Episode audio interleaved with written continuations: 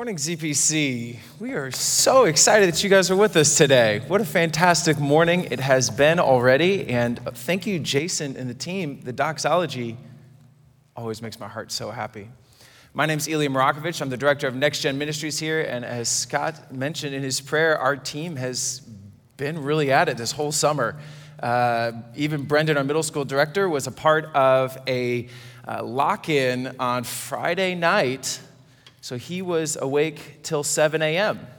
And here he is. So thank you, Brendan, for that. That's absolutely phenomenal. Uh, the middle schoolers had a great time during that uh, lock in, and thank you uh, to you again. I, I am glad I didn't have to do that one, so that's phenomenal. This morning, we get to dive into the book of Romans as we continue our sermon, Grace Dangerous. And so I would ask that you listen as I read the word to you. Romans 4 1 through 3. Abraham was, humanly speaking, the founder of our Jewish nation. What did he discover about being made right with God? If his good deeds had made him acceptable to God, he would have had something to boast about. But that was not God's way. For the scriptures tell us Abraham believed God, and God counted him as righteous because of his faith. Clearly, God's promise to give the whole earth to Abraham and his descendants was based not on his obedience to God's law, but on a right relationship with God that comes by faith. If God's promise is only for those who obey the law, then faith is not necessary and the promise is pointless. For the law always brings punishment on those who try to obey it. The only way to avoid breaking the law is to have no law to break. Would you pray with me? Father, as we dive into your word this morning, we ask for humility and patience. We ask for your grace and your kindness. And God, we ask that uh, your word would impact and change our lives. Lord, we love you, we thank you, and we praise you for all that you have done and you are doing. In your Son's great and holy name, amen. So, being invited to speak during this Grace Dangerous sermon series has uh, me a little on edge. I'll be completely honest. Today actually has me a little bit more on edge than normal. Uh, my wife is about nine to a thousand months pregnant at this point. Uh, and actually, over the last couple days, we were debating back and forth if we text Scott and say, Scott, you might need something ready. we chose not to. We trusted on this one uh, because there could be a little baby girl on the way. Well, there's no text message, so we're okay right now. Uh, it's no, no baby girl right now. So I'm, I'm, I'm kind of in this weird space where I, I feel very exposed and kind of anxious and a complete lack of control uh, for what's going on. For any of you who've had kids, you understand that feeling, that complete lack of control. And while I'm standing here talking about a lack of control, um, I've chosen to try and be as humble as possible. So I ask that you bear with me, and if I wander off and I stare in a corner and start to panic or get a little pale, someone get me a bottle of water quick. The anxiety might jump in, who knows? But I wanted to tell you a little bit about me when I was a kid to get us started. When I was in third grade ish, I should say most all of elementary school, deep into middle school, there was a slight dip in high school, and then it came back in college. I was, a, I was and am a voracious reader. As, with as much time as I could spare to it, I try to. And as a kid, it was not uncommon for me to actually pick up, you know, um, of course, these are young adult books as opposed to, you know, full on high level things, but it was not uncommon to finish a three to 500 page book in a night. And I would pull all nighters and, and wake up in the, and around 4, 5, 6 a.m. I'd go, What have I done? and turn off the light and get a couple hours of sleep before school that day. And the whole next day, my mind would be racing with this whole book, trying to process all the stuff I had read because maybe I'd gone too quickly. I didn't quite internalize any of it. And one of the things I noticed about myself as a reader is uh, that my favorite series was and probably will always continue to be Star Wars. It's just phenomenal. For those of you who don't know Star Wars at all, let me give you a brief synopsis. There's good and there's bad. There's light and there's dark. And then there's a bunch of people on each side of this thing, either with laser guns or laser swords called lightsabers, and they battle it out for sort of the eternal destiny of the galaxy. It's phenomenal. I mean, there's so many things you can do with this. There's so much depth, there's so much character. And, I, and, and for me, I was always drawn to this series, I think because of that grand battle, and I wanted to be a part of that battle. And as I read it, though, one of the things that stood out to me is I didn't like any of the stories about the Jedi. And if you don't know what a Jedi is, the Jedi were the beings and the humans and the different creatures from all across the galaxy who could use uh, their what some might call spirituality or connection to this eternal power of the force to uh, move things around and to essentially be able to discern the future a little bit more soon and, and to, and when you're on the dark side, cause some, some destruction. And I was never drawn to these stories. Some people were. Some people are very into these. They love the lightsabers, they love the lasers, they love all of it. And for them, there's a great joy and excitement. For me, it, it I just never connected. Because again, I don't know about you, when I watch a movie or I watch a, a book, maybe this is my own self interest coming out a little bit, I always kind of feel like, who am I in this story? And every time I read a story about Jedi, I realized that this was never going to be me. I can never be the paragon, the epitome of goodness, or even the epitome of darkness. In any way, I felt to some effect that there was no way I could live up to these things. I didn't have any magical powers, but the people I could live up to were all of the side people, just the normal people, the people who just had to like make it work and figure it out. One of my favorite characters is a guy named Wedge Antilles. There's a whole 10 book series about this guy. Uh, he was one of the co uh, secondary pilots uh, on the run to the Death Star. If you guys know what I'm talking about, this should give you a little bit of joy. If you don't, there's the original trilogy, it's worth your time. But Wedge is just a normal guy doing his best and screwing it up royally. And as I read these series, I thought, yeah, I get that. that I understand. Is diving in head first, not 100% sure how it's going to work, and having no idea where you're going to land, hoping for the best, and doing what you can with what you've got. But what's interesting about that story is somehow that wasn't the story I was given about what it means to be a Christian. And so, as I preach this morning, as I teach this morning, I, I, want to clarify something real fast. I don't want to sound or come off as if I am on this stage trying to impart some great wisdom on other people. I really don't. In many ways, as I, I talked this out with my team a little bit this week, one of the things I wanted to try and communicate is that in many ways, I feel as if I'm trying to teach myself in this sermon and in the practice of putting this together. Because this is a narrative I'm still trying to understand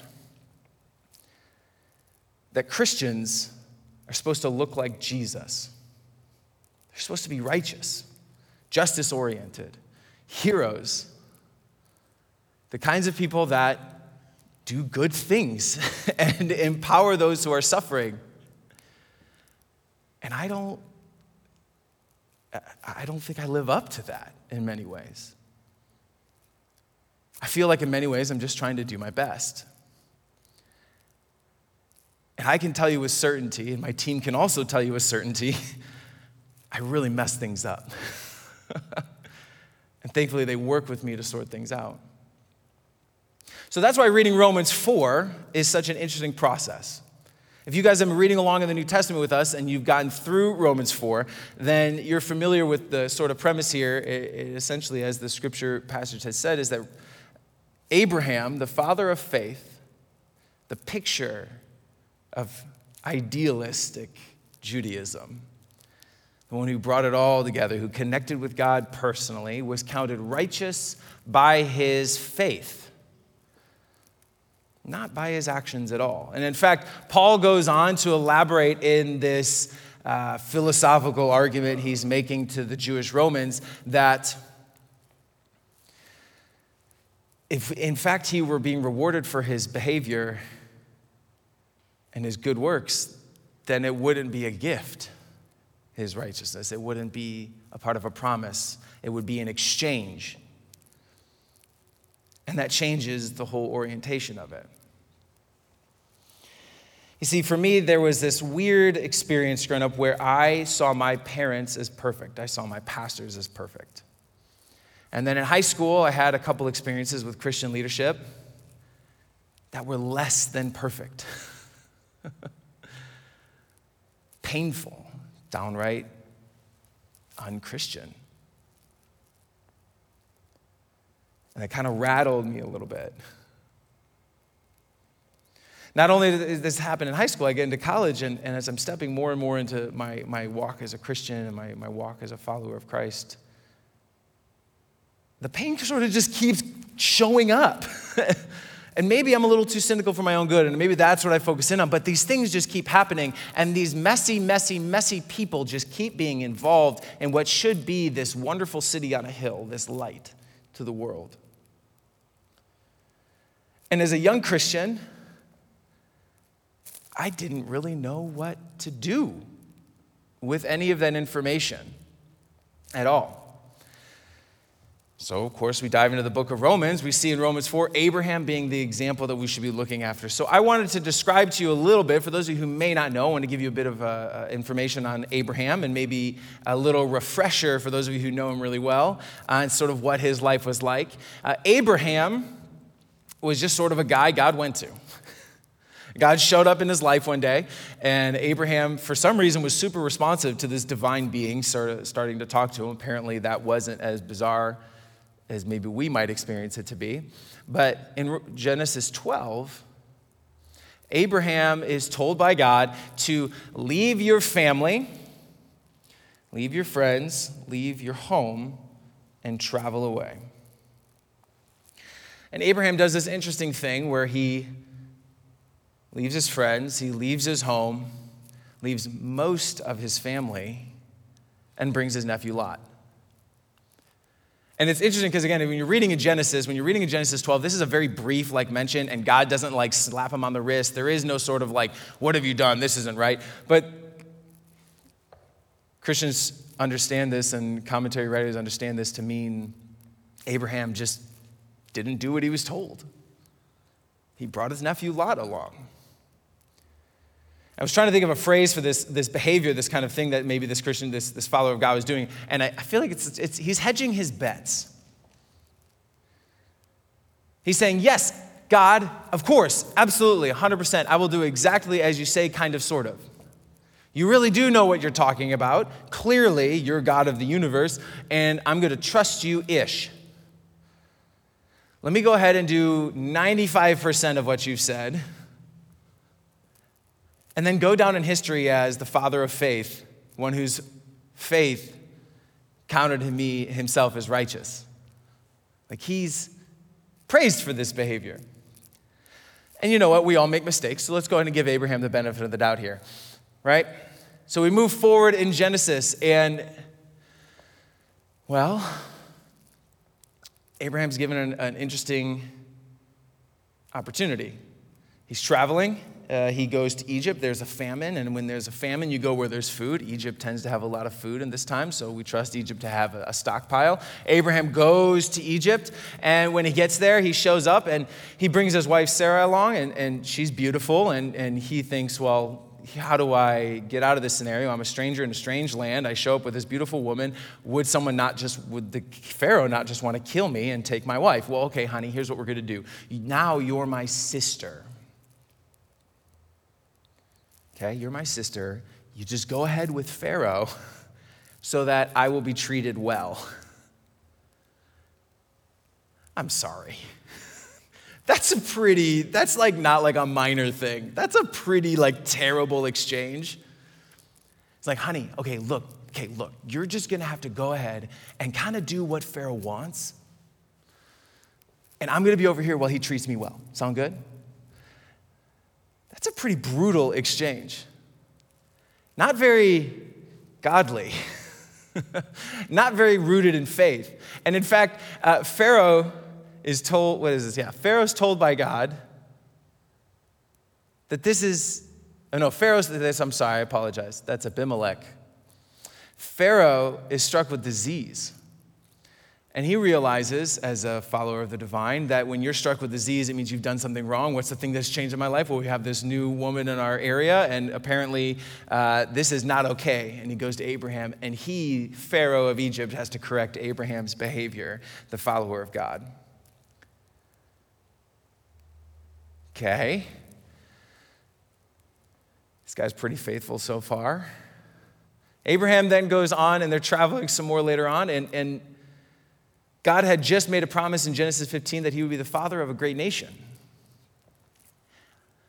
that his descendants would look like the stars.